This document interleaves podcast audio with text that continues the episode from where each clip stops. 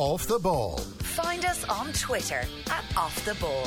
News Talk 106 to 108. Now then, welcome back. So we're joined by Mike Quirke in the line. Evening, Mike. Evening, Joe. Football saved over the weekend, I'm told. Yeah, that's a good way to put it. For all those in Tralee, anyway. Uh, 12,000 in Tralee.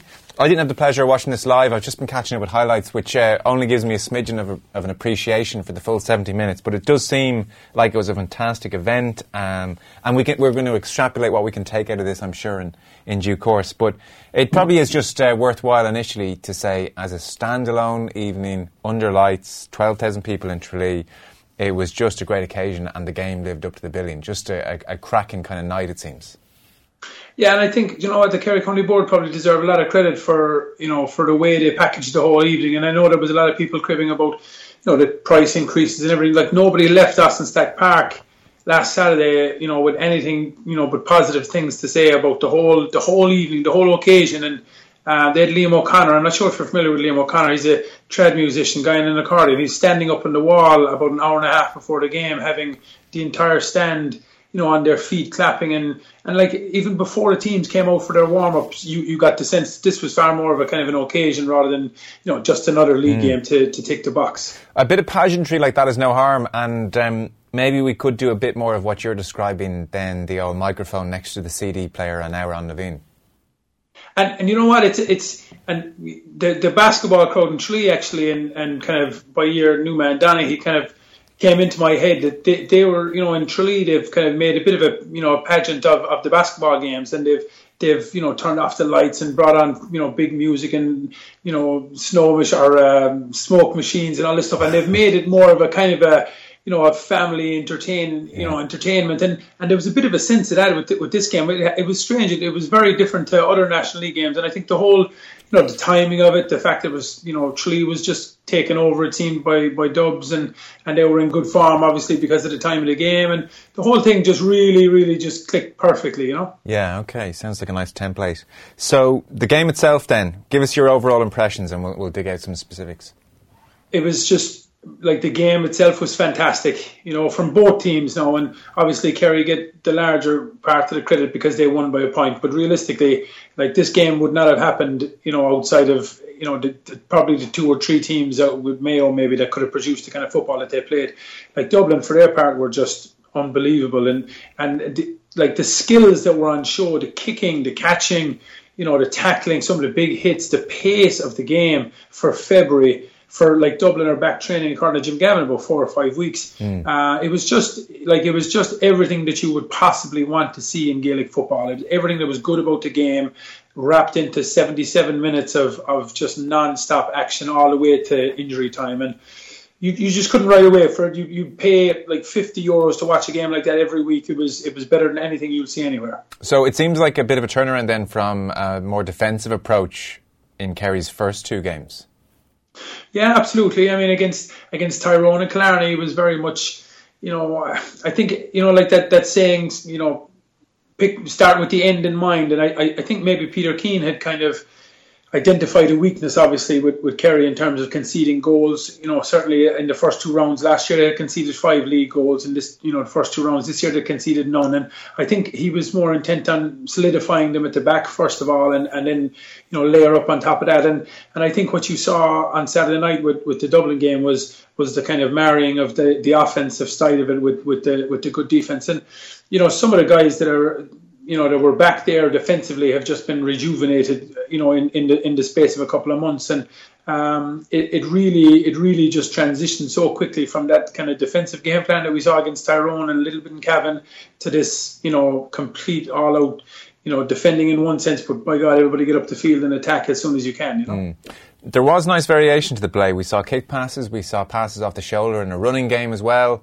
Um, we saw great point taking from out the field. We saw points being fisted over the bar when, frankly, it's just a little bugbear, but players should be just actually going for a goal. But nonetheless, uh, players taking their points from, from close in. So there seemed to be a genuine variation to how Kerry were attacking Dublin.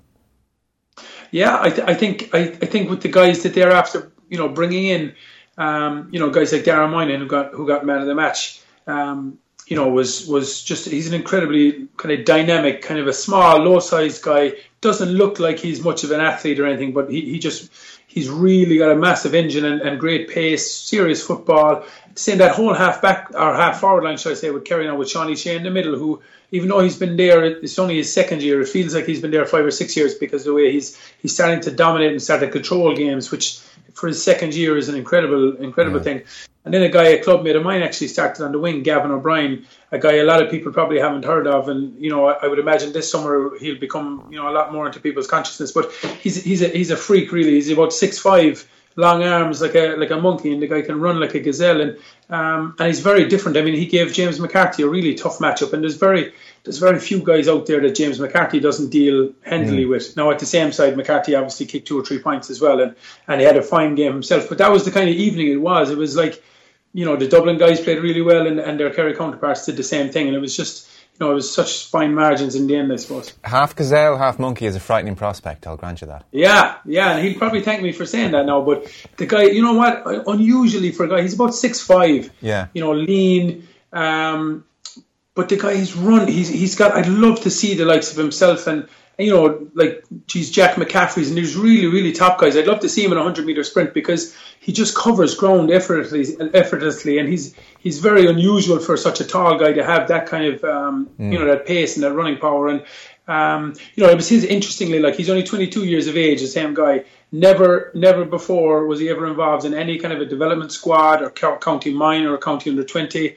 Uh, and all of a sudden, the guy is, is starting inside in Osstek Park in his home patch mm. against the Dubs for mm. his first ever start for Kerry. You know, it's a it was a big night for him, obviously, and a big night for the club. But uh, you know, it's it's he's he's kind of typified what what's happening is is just this total regeneration and finding new new guys coming out of everywhere, which is which is has everybody so excited down here, I suppose. Okay, um, pretty central to Kerry's 118 tally was Sean O'Shea. You mentioned O'Shea there in his second year, eight points on the night, including uh, one from play. He looks the real deal. Probably helped him somewhat coming in under the Clifford the Clifford um, radar last year. You know, I, I, don't remember him being talked about uh, hugely. We were all so obsessed with seeing Clifford in action. I don't remember O'Shea really having pressure heaped on him, but uh, he's going to have it heaped on him this year because he's playing some great stuff early doors. Yeah, he's, he's you know he just seems to be even moving into kind of like a leadership role, and and I suppose because there's so few of, of really experienced guys there now at the moment playing with Kerry, you know, he's he's after taking that on and, and really kind of running with it as the leader of the attack, even though he's got Paul Geaney inside him, who's who's obviously more experienced and, and you know an all an all star in his own right. But I, I, just it's such a maturity that he's showing already. We all knew he had the football from his minor days and mm. even from last year, but he's free taking, his percentages and you know kicking the ball from play are, are off the charts, and he's it's it's really just encouraging to see a guy make such a jump and such a progression in you know from one year to the next. While he had a really solid year last year, it just looks like he's actually you know he's gone on a level already, which you know you know when you think that you still have to add the likes of Clifford and maybe James O'Donoghue coming back into this mix, uh, it's just it, it look it makes the Kerry forward line look like a really really healthy division right now. Yeah, um, Dublin not dominant under the high ball was a, a, general sense I saw in places. Evan Comerford isn't a huge man. I saw Tommy Walsh came on. Uh, extraordinary to think it's 10 years since we saw him as a 20 year old ripping it up in that All Ireland final of 09. Uh, so he's back and involved, and he came on. Uh, looks to have lost a little bit of bulk, maybe. Looks fit. You obviously know him, club mates, I think. Yeah, he came. He came on at half time, and um, you know, like it was, like I said, the game was was incredibly fast paced, and and the concern for Tommy certainly out there in the general public would be, you know, would his body be able to hold up for the for the intensity and the pace of the game, and and there was no problem. He was out in front of his guy every time you know, good hands, you know, slipped a nice ball to Sean O'Shea for, for his point from play. And he looked really sprightly. Yeah, he looked leaner than, than maybe he's been in the last couple of years. But, um, like, he doesn't have a huge amount of work done. None of them do, really. They're only kind of tipping away since since November in the gym. And, and yeah. now they're obviously on the field with a couple of months. But um, it's, you know, and, and another guy like Jack Sherwood, a guy who, you know, Jack probably got a hard time. He he would have he came on against McMenamin that time, and um, and Fitzmaurice got a lot of stick for bringing him on because because McMenamin obviously caused wreck in that in that final afterwards. But he's a guy who's kind of been in the wilderness, wilderness for a long time, even though he's been a really good club footballer down here, and, mm. and he seems to be making a good handle of, of fullback and had a fine game on on. Um, on uh, Dean Rock, actually, you know, and there's a couple of those guys that are younger guys coming on the scene who we haven't seen before, and then a couple of these older guys who are kind of a little bit more rejuvenated and, and seem to be, you know, grabbing a second chance. There is an element here you suspect um, in Peter Keane's case where he's just feeling this whole adventure out, and he was saying afterwards, you know, we're a new management team. We've just got on this train and it is rolling very, very quickly. If you take the last three games, there's just been one training session every week. There's not a lot of extra work you can do. So you kind you got the sense from Keane. He said, "I'm just throwing them in." He said, and you find out about lads, and some some have done well, and some have shown great energy and heart and spirit. Um, I mean, there's only so much work he can do. You suspect they're all sort of full of enthusiasm, and there's a there's a youth about this team, and they are almost. I think he's been genuine when he says we're kind of just throwing ourselves out there and seeing what's happening, and it's quite good. Yeah, I, I, think that like a lot of people are, are giving Donie credit, a pile of you know uh, Donie Buckley, excuse me, a pile of credit already for the defensive kind of uh, togetherness that, that Kerry seemed to have already. And like, I mean, Donie's only back in the country about about three weeks, and and uh, he's not a miracle worker. He's done very little because they haven't had a whole pile of training. There's so many games going on. Yeah. I, I think I think it's just really a sense of you know it's a new environment. It's a it's a new challenge. It's everybody's getting a chance. Um, and, I, and, I, just think guys are feeding off that. Like I, I, saw something today that I think there's something like 17 or 18 of, of of the minors of the six successful minor teams from 2014 to 2017. There's 17 of those guys now in and around the team or the panel or, mm. or some kind of an extended panel, and and I think you're starting to see that kind of wave of, of, of bodies that, that were used to winning all the time at minor level coming through now with that confidence and, and the ability they undoubtedly have. So I think I think it'll be championship stuff before you can really see yes. that you know Peter Keane and Donie Buckley and these guys put their imprint and their game plan on it. But you know, for what they're doing right now, you might be better off leaving them alone, you know? Yeah, yeah, yeah. It's just an exciting uh, time, I suppose. There's an element of not quite knowing what the ceiling is here, and let's see what these kids can do and throw them in. And obviously, there's more quality to, to come back. Uh, Peter Keane, insofar as I can tell, hasn't done the big sit down interview anywhere and uh, given away, you know, bits and bobs about his life or his approach. He seems to be happy to stay in so much as you can when you're Kerry manager, uh, away from the limelight. Uh, what do you know about Peter Keane? You know, a little bit, a, a, little bit like that. He seems to kind of keep himself to himself a lot of the time. Um, he likes to throw out a lot of these kind of old, old Pishog saying, a little bit like Jack O'Connor and all these South Kerry managers seem to have the same kind of uh, grow for those kind of things. But uh, he he doesn't really know, as far as I'm aware, he doesn't seem to crave that that you need to, you know, accept that I'm the boss and I'm the gaffer and I'm, I'm the guy with all the great ideas. I think he was very open and willing and, and, and wanted to get the likes of Donie Buckley and surround himself with really good people and good expertise mm. as opposed to maybe someone who wanted to, to, to take that kind of limelight.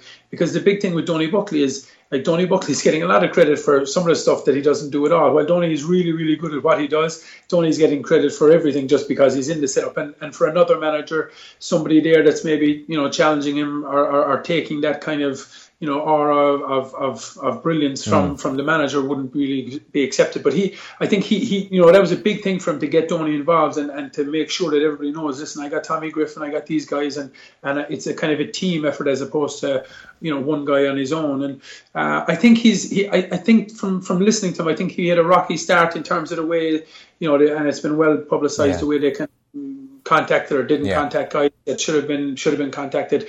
Uh, and I think they've held their hands up and said, look, yeah, we, would probably do it differently. But you know, from from from what you can get now in three games into the league, I mean, Kerry supporters could not be absolutely couldn't be in any way happier with, with what they've seen from from Peter Keane's team. Interesting when he when he was walking off the pitch after the game you know, like the whole stand seemed to just rise and, and start to applaud him and, and give him nearly a standing ovation as he was walking off the field. And and more so than Peter Keane, I think it was just that, you know, supporters really appreciate the way that they, they're going about their business and the way they're playing the game. Okay, interesting.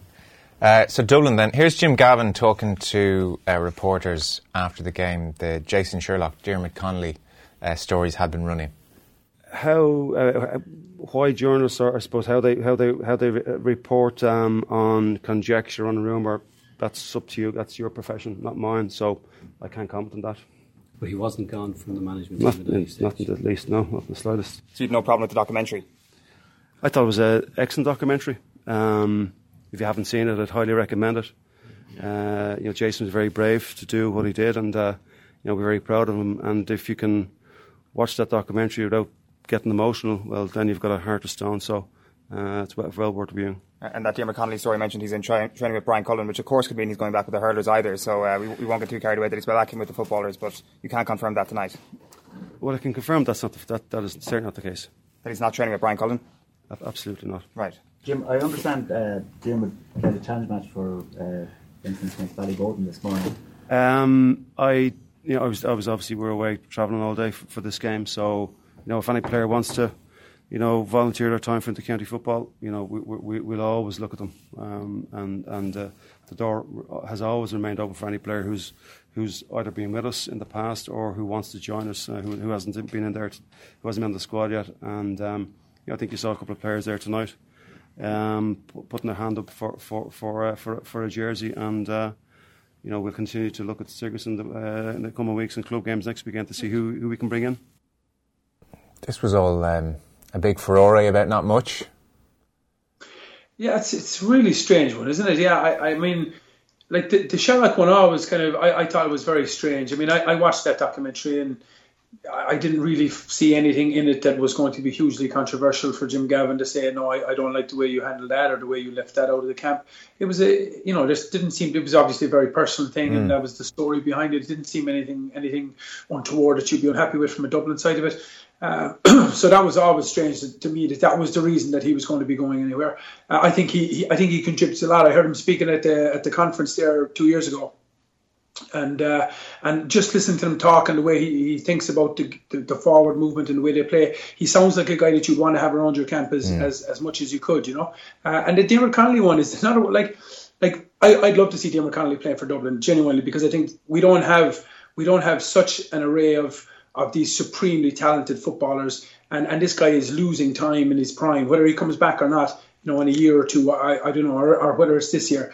But you know, you want to see the best guys play the game as long as they can at the top level, and he's one of the really, really top guys that we have in the game. And I don't know what's what, what's obviously I, I have no idea what's going on over there, but you'd love, you know, from from you know, not from a Kerry supporter's point Yes. of view, but from a football supporter's point of view, you'd love to see Jim Gavin and these guys just, you know, sort it out and kind of go, you know, let's get him back on the pitch because the guy is he's, he's box office when he's playing ball. Uh, I totally agree. You'd love to see him back. It's a, it is a slightly strange situation. It's as if they can't talk to each other.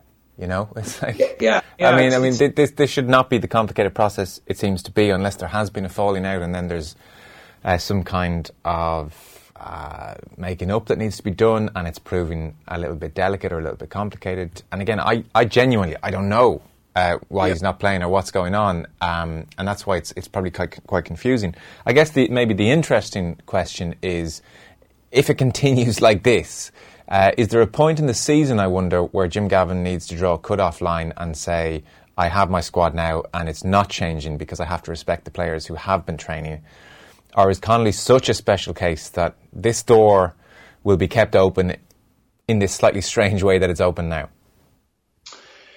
Uh, I, I, I think I think you could probably tell by his tone on Saturday night. He, he, he's you know he was getting a little bit fed up with with uh, you know the speculation about about Connolly and, and, and about Sherlock, obviously. But I, I, I think he's going to close the door eventually. And, and for all we know, Joe could already be closed. Yeah. This situation could be could be could be dead and buried, and he's just playing cat and mouse with the media. But um, again, it's just like I think Dublin have, have plenty. When when Dublin get all their bodies back and they and they get a you know a couple of months of training into the body and, and they really get themselves where they need to be for this this this you know five in a row attempt. Um, I think they have plenty of personnel. Obviously, Connolly would, would add to that, and, and he'd be another massive weapon in their armory. But um, if he doesn't come back, I, I still think Dublin have enough capabilities to, to go and win the game. So I don't see Jim Gavin, you know, calling him out and, and really asking him to join the panel. If, if Connolly comes back, it's something you'd imagine is going to happen sooner rather than later. But you know, even the way he, he was very quick to confirm the fact that there is no truth to it, you know, that he is training with Brian Cullen, and and he was happy enough to confirm that one. Where you know the Jason thing, he was a little, you know, a little bit more sketchy on and go talk to the journalist. But this one, I'll tell you, this is, you know, it's not true that he's training with Cullen. So Yeah. it seemed like he was a little more more adamant that I want to I want to shoot that one down straight away. You know. Yeah, yeah, it is a it's a strange one. So um, to wrap up, I suppose uh, you've been fairly clear there that you know we can't read too much into the weekend, and you still think Dublin's tilt at a five in a row is is going to be very hard to stop. Uh, it does. Uh, the opening weeks of the, of the um, league do reassure us um, to some degree that at least Mayo and Kerry are going to put up something of a challenge. That, frankly, with what Mayo not even in the Super Eights last year and Kerry exiting very quickly in the Super Eights, Dublin didn't really have, if we're blunt about it. So uh, you suspect Dublin will have one, if not two, mammoth games, uh, and we can all, whatever about the ills of the championship generally, we can all look forward to them late in the summer. Yeah, I think so. I, I you know, I, I, I think Kerry are further along the line after three games than I thought they were going to be. Um, and I think when you start to integrate all the, the pieces that they still have, you have to come back into the mix.